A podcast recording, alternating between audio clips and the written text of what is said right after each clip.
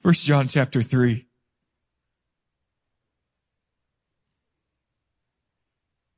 Lord, we thank you for friendship and fellowship in the house and we thank you for the blood of Jesus that washes us.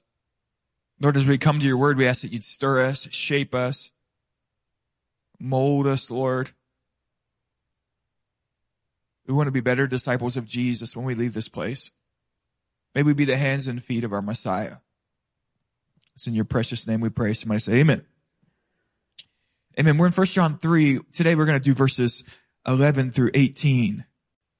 John, today as we, we turn to 1 John 3, so much of the teaching, so much of the implication, the themes he's going to draw on, he's referring us back to what we have in scripture in Genesis chapter 4, the first account of a worship service that ends in the first account of murder.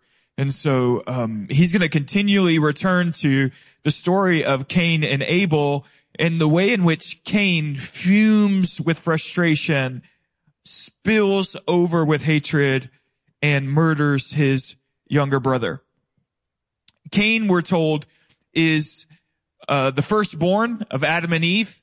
Eve thanks God. She says God helped her to have a child. It may be that Eve foresaw that Cain would be the fulfillment of the prophecy in Genesis chapter 3, that she would, that the woman would have a seed that would crush the head of a serpent. It may be that Eve thought Cain would fulfill her, uh, her, her curse here.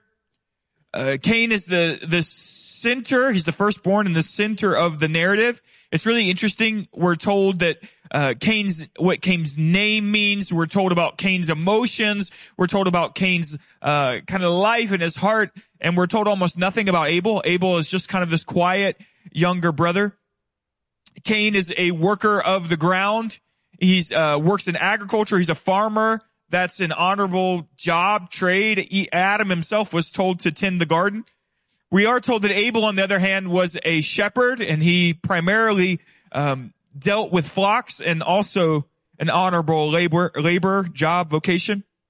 Genesis chapter 4 verse 3 through 5. This is the first account of a worship service in scripture. In the course of time, Cain brought to the Lord an offering of the fruit of the ground. And Abel also brought of the firstborn of his flock and of their fat portions. And the Lord had regard for Abel and his offering, but for Cain and his offering, he had no regard. So Cain was very angry and his face fell.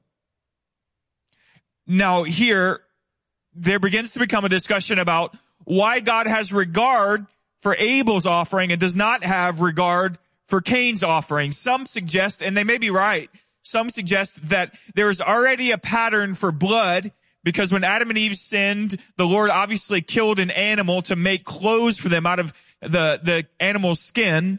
And so some suggest that there already was a revelation that in according, uh, in order to enter into God's presence and have right relationship with God, there must be a shedding of blood. And so Abel sheds blood. He brings the firstborn of his flock and Abel brings the fat portions with it. And so he has this kind of revelation that there must be blood, that humanity is sinful and that there must be atonement. And the scripture says that Abel brought the first of his flock. And so the best and, and, and those would say that, that Cain's his offering is not received or honored from the Lord because it's not an offering of blood.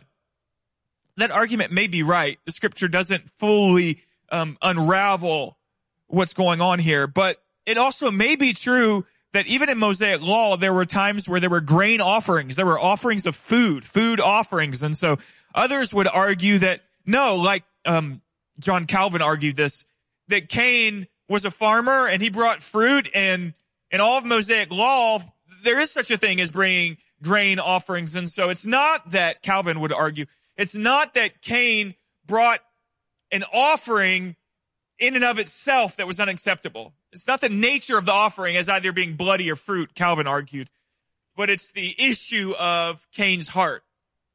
Now, from here, I think that there's actually some pretty solid logic here that flows from this argument.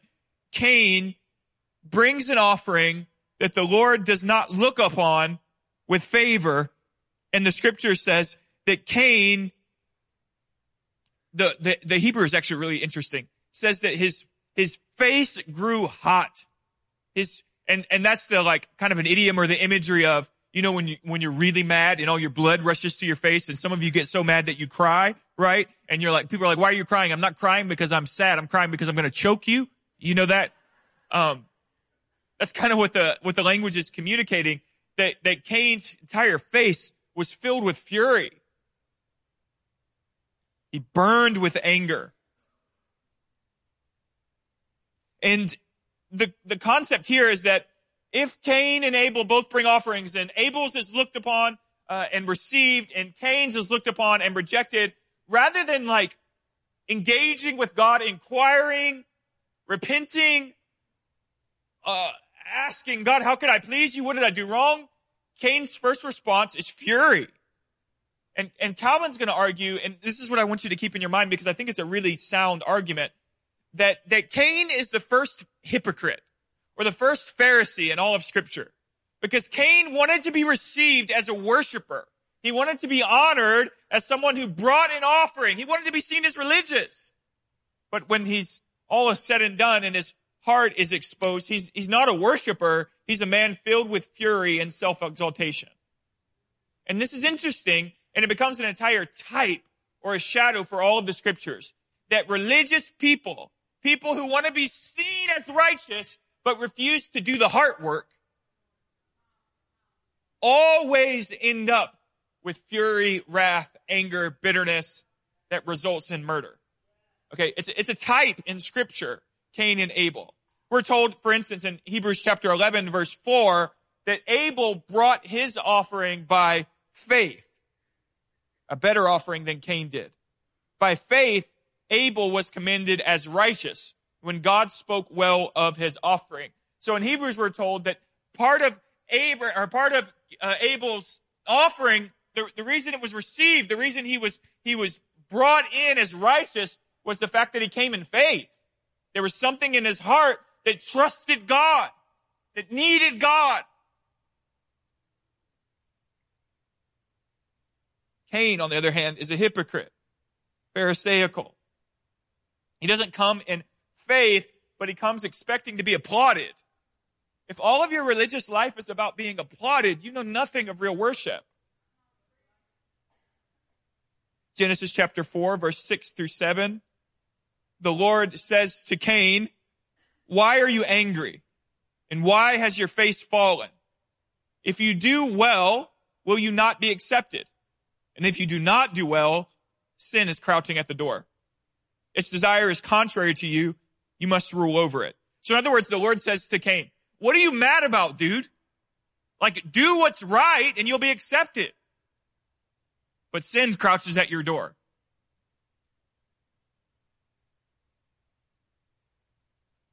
Again, we're given hardly any information about Abel. He just seems to be this kind of quiet, younger brother but in this hour where God confronts Cain and says, dude, what are you mad about? Like, do what's right and you'll be accepted. Cain leaves his conversation with God, goes and finds Abel in the field, and brutally murders him. That's bizarre. Abel has literally nothing to do with what's happening here. He's just this kind of quiet younger brother who, who works as a shepherd out alone he brings an offering, a bloody offering to the Lord, presents it. God receives it, and Abel goes about his business. He's not judging, looking down his nose at Cain. He's out in the fields, like tending to his sheep. And why is it that A, that Cain, in all of his disappointment and frustration, rather than repenting, he murders? The first worship service ends in the first murder.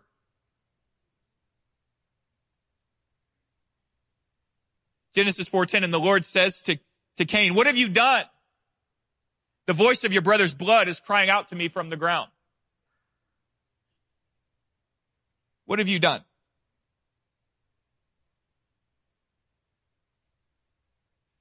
Now, we read before, I don't know if you remember when we studied the book of Jude, that little epistle of Jude, we read um, a portion where it talks about uh, following that these false teachers, that these heretics, that these evil people, he said, they follow in the way of Cain and they embrace Balaam's error.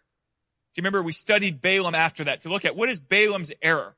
And here we acknowledge that first he said they follow in the way of Cain. So there is, scripturally speaking, a way of Cain. Say that with me, way of Cain. Cain's way, the type, becomes an entire category, a box that people exist in. It's a foreshadowing of false religious hypocrites who murder God's chosen. False religious hypocrites who crush those who live pure. So today as we return to John's epistle and this crisis in house churches, these house churches in Ephesus that are being infiltrated by false teachers who are promoting false doctrine and in this fight that's happening within the church, Christians saying, no, we need to be faithful to the gospel and others in the church saying, no, we need to follow this new revelation. We need to have this new experience. They're fighting, they're bickering, and now they're beginning to splinter. They're beginning to, to break off and they're having a good old fashioned church split. We call those church plants today. Um, but that's a church split.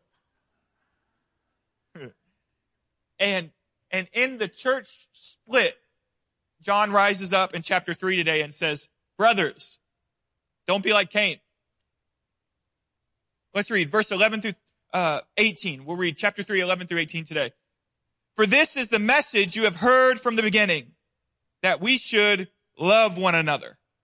We should not be like Cain, who was of the evil one and murdered his brother. And why did he murder him? Because his own deeds were evil and his brother's righteous. Do not be surprised, brothers, that the world hates you. We know that we have passed out of death and into life because we love the brothers. Whoever does not love abides in death. Everyone who hates his brother is a murderer, and you know that no murderer has eternal life abiding in him. By this we know love, that he laid down his life for us, and we ought to lay down our lives for the brothers. But if anyone has the world's good and sees his brother in need, yet closes his heart against him, how does God's love abide in him? Little children, let us not love in word or talk, but in deed and in truth. Notice just right away how many times the phrase the brothers appears in the text.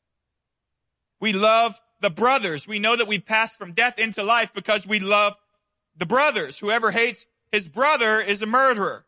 By this we know love, that he laid down his life for us, and we ought to lay down our lives for the brothers. So he's appealing here to a kind of plurality or equal grounding in which all those in Christ exist in family. And largely what's happening in our text today is we're getting back to this idea of discerning or testing. Do you remember when Jesus says, you will know a tree by its fruits? In other words, if someone says they're a Christian, the words alone don't mean much. But taste of their life. So we're really stumbling into this idea. Now we're having a church split and people are having to discern who's right and who's wrong. And John is, is very much bringing us back to this theme of good trees bear good fruit. And this is what the fruit should look like. Remember verse 10. So we started reading today in verse 11. We concluded last week in verse 10. Let me read you verse 10 one more time. I'm, uh, yeah, verse 10. Um, he says, by this it is evident who are the children of God. Everyone say evident. What does he mean by evident? He's saying test. This is the test. This is how you know who are the children of God. And who are the children of the devil. Whoever does not practice righteousness is not of God, nor is the one who does not love his brother. Okay, so we got a, we got a twin test. We have a twofold examination. There are two, two, two ways by which we can taste of someone's life. One, we know that a tree is good if the person pursues righteousness, if they live holy, if they pursue purity. Two, we know that the person is of God if they love the brothers. So the twin test, the fruit that John says you should taste of is this. Do they pursue holiness and do they love the church? love the brothers. This is, again, discernment, right? He's trying to teach us how to discern who are true believers, who are of the flock, who are sheep, and who are goats. We know sheep love holiness, pursue purity. And we know sheep love the brothers. Now, he's setting up in this logic this concept of a false spirituality that wants to be seen as righteous, wants to be seen as, as religious, as, as spiritual, and a true spirituality that has been born again. Okay, remember we talked about that last week. So much of our passage last week was that Christians have been born again, and in that born again experience, they have attained or there are new fundamental aspects of their existence. And in being born again, the Spirit abides in you. Your heart transforms from a heart of stone to a heart of flesh. You're given new desires, new longings.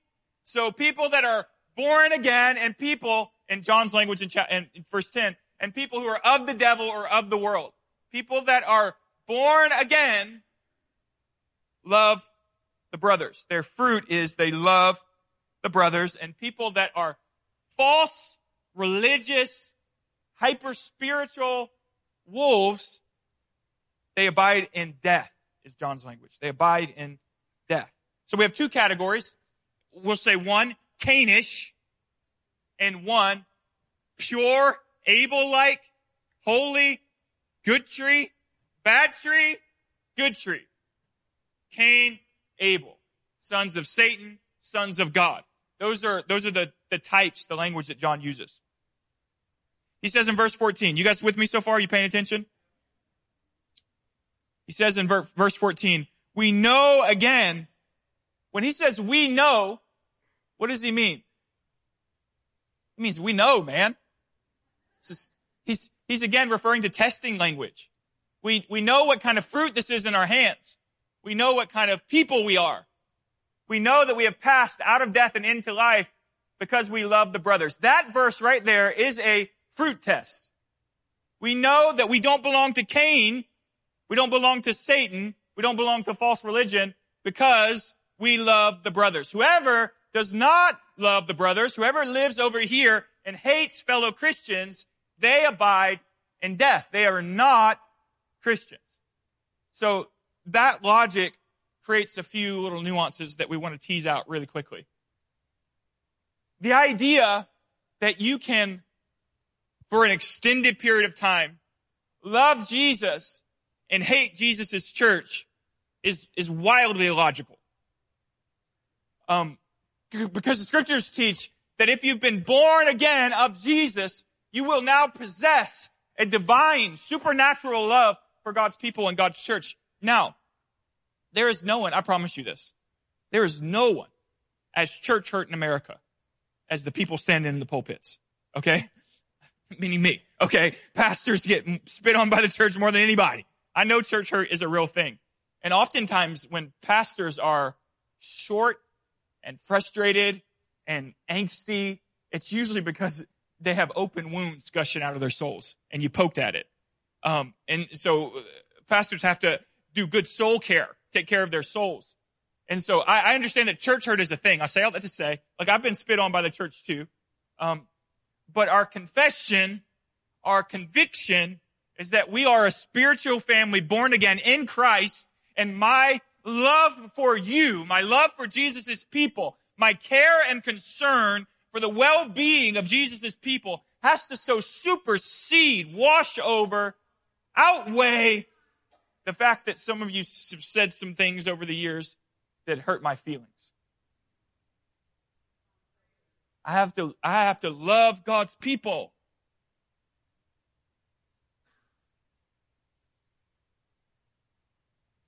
So the negative command is given. He gives us a negative command. Do not be like Cain. Obey Christ, love the brothers, have a pure spirituality, love God with your heart. Don't be like Cain, who murdered his brother. Why? Because his own deeds were evil. Now that's the paradox again that is weird, confusing, but also everyone in the room I think can testify to true that religious people always want to compete, point, push down, and anyone who they view as competition, they feel the need to crush. So Cain, because his own deeds were evil, because he was rejected, he looked over at Abel. And Abel reminded him of everything he wasn't. And rather than dealing with the evil in his heart, he takes all of that red hot anger and he murders his younger brother. Christians do not compete with one another. Christians view Christians as their greatest resource, one of their greatest resources, their greatest tools. You're not my competition. If I fail, half of it's on you. Like, you see what I'm saying? You're not my competition. You're my spiritual family, my accountability, my encouragers, the people that hold up my arms. When my marriage is struggling, you speak into it and I speak into yours. When I'm struggling with sin, I can confess it to you and you lead me and you courage. Like, we're not competing with one another. We're in the fight together. But hyper spiritual religious people, they'll never confess sin. They'll refuse to acknowledge their own brokenness and frailty because they think you are their competition and not their help. The spiritually pure, those who are Abelish, those who are born of God, the Christ-like ones, we, we confess our sins. I tell you when I'm struggling, I don't hide it because I need your help. That's why I say if I fail, I say it all the time, if I fail, it's on you, man. Like, and obviously I don't mean that fully, but there's a responsibility within the church to love and care for one another. So, Proverbs 27, 6, faithful are the wounds of a friend, right? Brothers faithfully wound each other sometimes. What Cain should have done is gone to Abel and said, God didn't receive my offering. I'm, I'm angry. I'm struggling. I'm feeling frustrated. Abel, help me. What are you doing that I'm not doing? Help me understand. Hear my angst. Let me pour out my wrath for a moment and then help me clean up this mess. And brothers faithfully wound each other. When I come to Pastor Brad or I come to an elder and I confess I'm feeling this, I acted out of anger here. There's a confession and then there's a faithful wounding, right? Uh, Caleb, this action was wrong. You need to repent of this. This is how we can handle that better next time. You, if you're a Christian, ought to cherish convicting preaching. Not hate it. Don't leave church going, oh, I feel condemned. They made me feel bad about myself. No one's trying to make you feel bad about yourself. We're trying to help you get out of the mud, man. I love a preacher that cuts me up.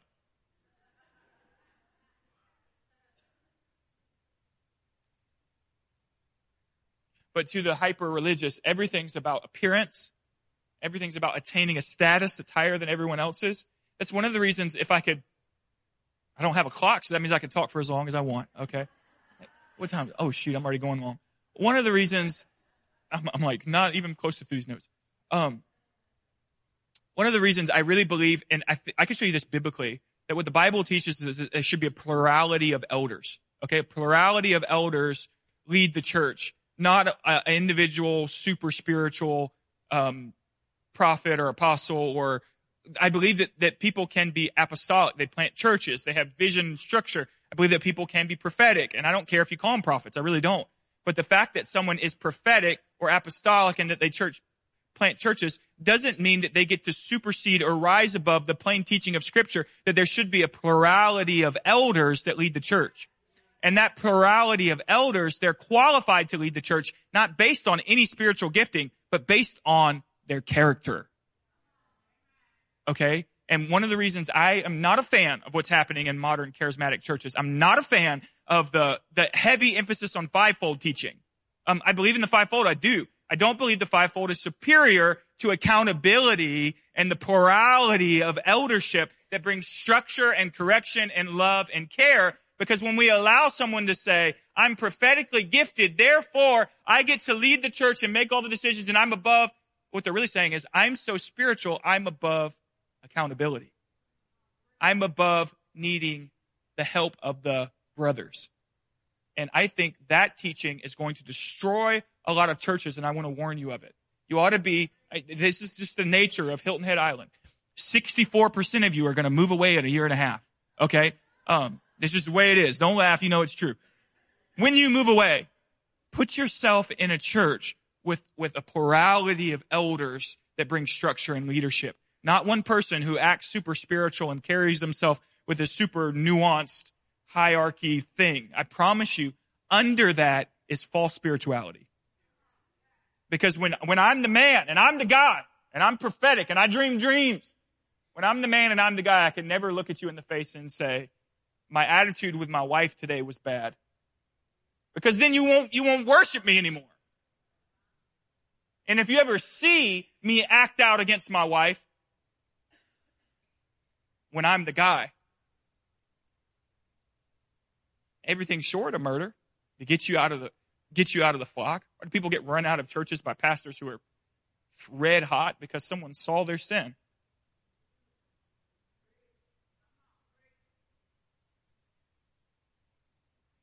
The next piece of wisdom that we glean here is that he says we should not be surprised when we're hated. And here he's very much appealing to like the Sermon on the Mount stuff that um, blessed are you when you're persecuted, reviled, people utter all kind of evil against you falsely on my account. Rejoice and be glad. So they persecuted the prophets that were before you. That's the conclusion of the Beatitudes. So they persecuted the prophets that were before you. There's a lineage in which Abel is the, the head, in which pure people are hated, reviled, and murdered by the false religious, stick my chest out people. Blessed are you when others revile you and persecute you and utter all kind of evil against you falsely on my account. Why are, why are, why are the pure hated? Because purity is prophetic. Purity, by prophetic, I don't mean it pronounces prophecy. I mean, purity exposes, it brings conviction. Pure, when you stand in the presence of someone who lives wildly selfless, you know, you get in the car going, shoot. When I spend time with someone who really loves the word, like cherishes the word of God, loves it, can quote it and just enjoys it. And, and I learn from them. I get in the car going, oh, delete Netflix. You know what I mean? Like there, there's this like, uh, um, purity, conviction, zeal, passion, these things that raise the standard become a nagging nuisance to the people who want to be seen as religious but don't want to deal with their heart. It's literally why Jesus goes to the cross to, to an extent. That there are, there are Pharisees, religious leaders going, that dude is obnoxious. And why is he obnoxious? Because he cares for the poor and he heals the sick He's obnoxious because he keeps telling everybody how wicked we are. He keeps calling us whitewashed tombs. You know what that means? Somebody took a pressure wash to a grave site and it looks nice and clean, but inside's rotten. That's what Jesus keeps calling the, the Pharisees. His presence, the presence of Jesus is so challenging that you will either bow and say, Oh God, have mercy on me and lead me and stretch me and grow me, or you will rise with frustration and hatred. And Jesus says, if you have hatred in your heart towards your brother, you already committed the act. The murder's already there. And John's expounding on that idea. If there's hatred in your heart towards people within the church, then you, you dwell in death. Dwell in death. John's saying again, to this Ephesus church, right? House churches, they're having a, a church plant, right? They're, which really means they hate each other. Um, they're, they're splitting, they're fighting, they're nagging. And, and John's beginning to say, the people that are spewing venom right now, telltale, man.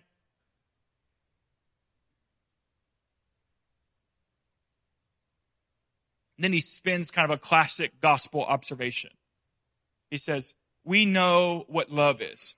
We know what love is like because Jesus laid down his life for us. We know what is love. We know what it means to be born of the Spirit because Jesus taught us agape love through his sacrifice, through his spilling of his blood, through going to the cross to serve us, even in our iniquity. We know what love is like. And John's implication is that ain't it. And so I guess what I'm warning you of today is that there's even a movement in our hour of hyper spiritual people who want to go on and on about their dreams and visions or want to go on and on about their own strengths and giftings. It doesn't just exist in the charismatic world. It exists in other worlds too, where a man or a woman tries to elevate themselves to such a status of never being wrong, of never struggling with sin, of being the ultimate authority, never to be challenged. And those people, I promise you, ooze with Cain. Find yourself in churches among people who love, who confess sin, who acknowledge their struggles, right? Like we, obviously, again, we believe in the gifts of spirit. I dream sometimes. I dream sometimes and I share my dreams and sometimes they're prophetic and sometimes they're really helpful and sometimes I sin. And that's frustrating. Do you know, do you see what I'm trying to say? The gifts of the spirit flowing in my life are not, are not an, an, an automatic stamp that says this man never sins. The fact that I pray in tongues does not mean that I never get in little tiffs with my wife. And, and, and, I, and these things coexist where I'm leaning into the spirit. I'm growing, I'm learning. But just, just because I express uh, any gift, a teaching gift, or just because I expect, express a gift to serve or to administrate, those things do not mean that my heart isn't struggling. And the true church will say, yeah, we believe in gifts. We believe in prophetic. What did you dream last night? Let's think about that. Let's discern. Was that from the Lord? And in the same conversation, you are allowed to say, and by the way, I want to choke my teenager. And I need help. I don't know. I just think maybe that's doing church there. And, and this is the hard delineation that John's drawing is like, man, the, the tree that bears good fruit will pursue holiness, right? So we talked about that. Pursuing holiness does not mean I am perfect today. It means I'm after Jesus' nature. So I confess sin. I read the scripture. I go to discipleship groups. I, I receive correction. I want holiness. So I'm open and vulnerable about where I am. And, and I really don't care too much about your opinion about where I am because I got enough of opinion about where I am, if that makes sense. I'm, I'm my own biggest critic. I promise you that. Um, but it's, it's living in this place where I want holiness. So I'm confessing sin. I'm availing myself of every resource possible to grow in Christ-like nature while I pursue the Spirit and while I have a responsibility, acknowledge my responsibility to spur you guys on too. So when Cain says, am I my brother's keeper? The gospel resounds with, absolutely. You absolutely are your brother's keeper. You're absolutely responsible for the well-being of the church. Now, if you want to stand to your feet, Des, if you want to come for me, we'll get ready to wind down. Whoever turned the heater on, shame on you. Shame on you.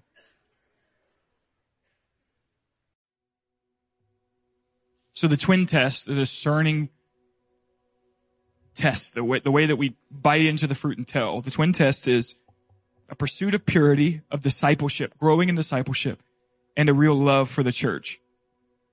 A real love for the brothers and the sisters and the family of God. We see that Cain looks religious but on the inside, he's filled with murderous hatred.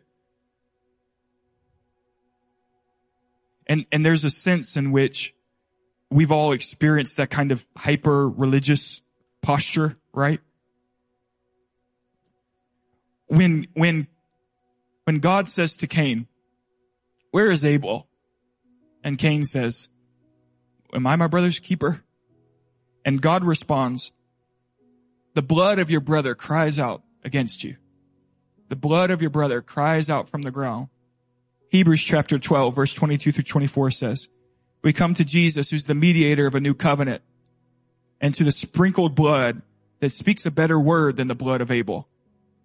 In other words, the author of Hebrews is saying, Abel's blood cried out against Cain, cried out his condemnation, cried out his guilt. Abel's blood cried out, Cain is guilty. But the blood of Jesus spilled for us speaks a better word. It cries out, he is innocent. She is innocent. It atones for, it washes, it cleanses. This morning, if you're here and you say, man, I, maybe I'm just religious.